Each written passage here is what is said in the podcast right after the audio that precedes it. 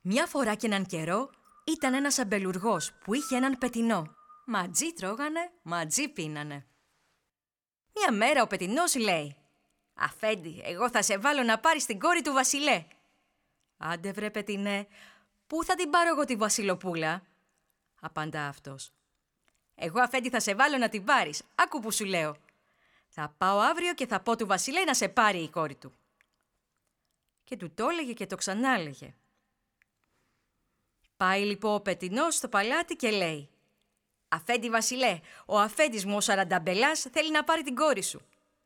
«Να έρθει να τον δούμε, τι γαμπρός είναι». Πάει ο πετινός, παίρνει το φίλο του και τον ρίχνει σε ένα ποτάμι και τον έλουσε. Ύστερα πάει στο Βασιλέ τρέχοντας και φώναζε «Αφέντη Βασιλέ, αφέντη Βασιλέ, ήφερνα τον αφεντικό μου και ήπεσε το τσαμούσι κοτάλογό του στο ποτάμι και βράχηκε. Σε παρακαλώ, δώσε μου μια αναλλαξιά ρούχα να του πάω». «Στρατό να στείλουμε να τον επάρει», απάντησε ο βασιλές. Μα ο πετινός δεν ήθελε να δούνε τον φίλο του στα χάλια του. Και απαντά. «Όχι, όχι, το αφεντικό μου είναι περήφανο, δεν θέλει στρατό, εγώ θα τον υφέρω». Πάει λοιπόν, του δίνει τα ρούχα τα βασιλικά, τα φόρεσε και έλαμψε ο τόπος. Του λέγει τώρα. «Θα πάμε στο βασιλέ. Κοίτα να μην πέσεις με τα μούτρα στο φαγητό. Θα παίρνεις τρεις μπουκουνιές και όταν σε τσιμπώ θα σταματάς. Έτσι και έγινε. Τους φέρνανε πιάτα με πλούσια φαγητά. Ήπαιρνε δύο-τρει μπουκουνιές, τον ετσιμπούσε ο πιτινό και σταματούσε να τρώει.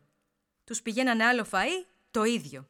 Το έβλεπε αυτό ο Βασιλές και λέει: Ο γαμπρός μας είναι καλομαθημένος. Αύριο θα κάνουμε ιδιαίτερα φαγητά, γιατί δεν ήφαγε καθόλου. Το ίδιο βράδυ, σαν ήταν να κοιμηθούν, λέει ο πετινός. «Μην πέσεις σαν το ζω τώρα που θα βρεις τα μαλακά και κοιμηθείς βαριά. Θα είμαι εκεί και θα σε τσιμπώ». Έτσι και έγινε. Ό,τι τον ύπερνε ο ύπνος, τον ετσιμπούσε ο πετινός και ξυπνούσε. Τα ήβλεπε αυτά ο βασιλές και λέει «Ο γαμπρός μου είναι πολύ καλομαθημένος. Αύριο θα φέρουμε που πουλένιο στρώμα για το κρεβάτι του». Την επόμενη μέρα κάνουν τα φαγητά πιο καλά και ήφαγε λίγο περισσότερο. Τον τσιμπούσε και ο πετινός. Τα είδε πάλι αυτά ο βασιλές και είπε «Σήμερα ο γαμπρός μας ευχαριστήθηκε. Ήφαγε περισσότερο». Το βράδυ του βάλανε πουπουλένιο στρώμα και κοιμήθηκε μέχρι το πρωί, γιατί ο πετινός δεν τον ετσιμπούσε.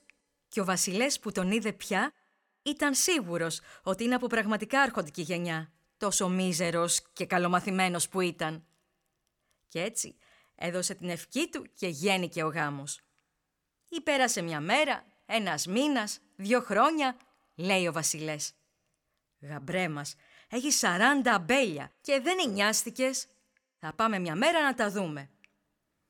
Ήρνα τότε αυτός στον πετινό και του λέει «Τι θα κάνουμε πετινέ που θέλει ο βασιλές να πάμε να δούμε τα αμπέλια».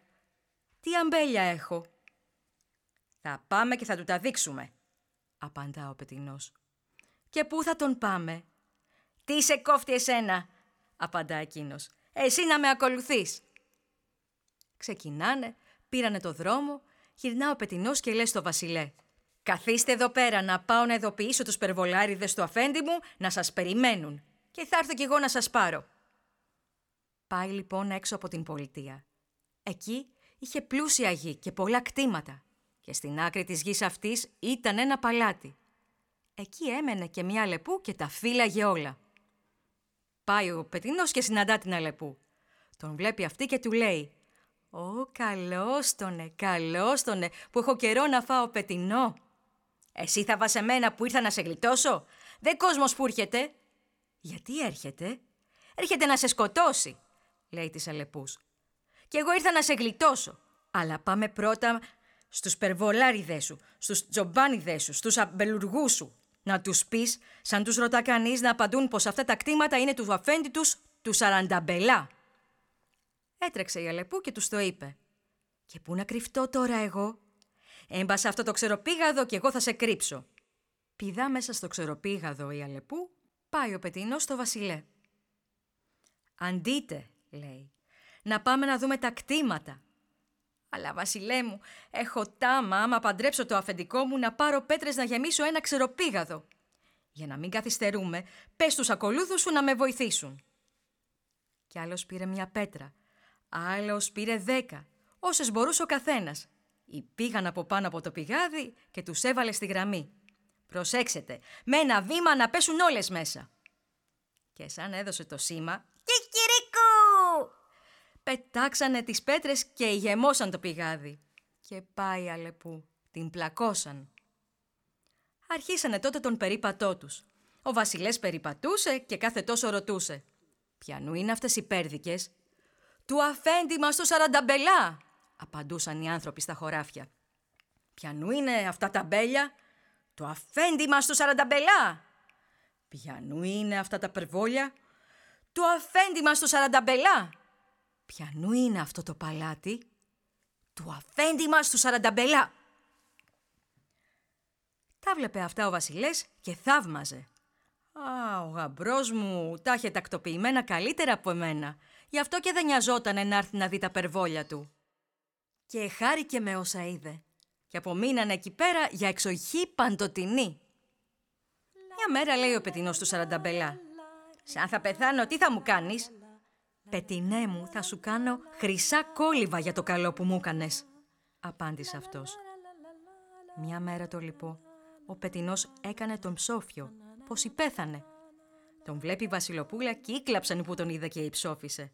Πάει και ο Σαρανταμπελάς και τη ρωτά «Γιατί κλαις» «Ο πετινός μας ψόφησε». «Ε, και γι' αυτό κλαις, πέταξε τον παραπέρα». Τα ακούει αυτό ο πετινός, σηκώνεται και φωνάζει «Να μου δώσει μια κλωτσιά, αχάριστε, τώρα θα δεις τι θα σου κάμω».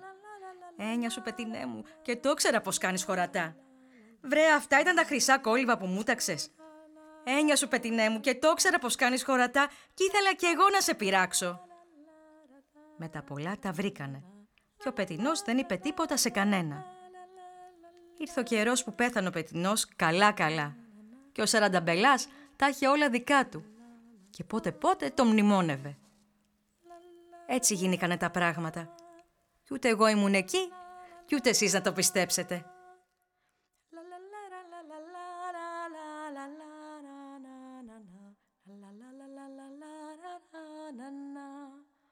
na na na na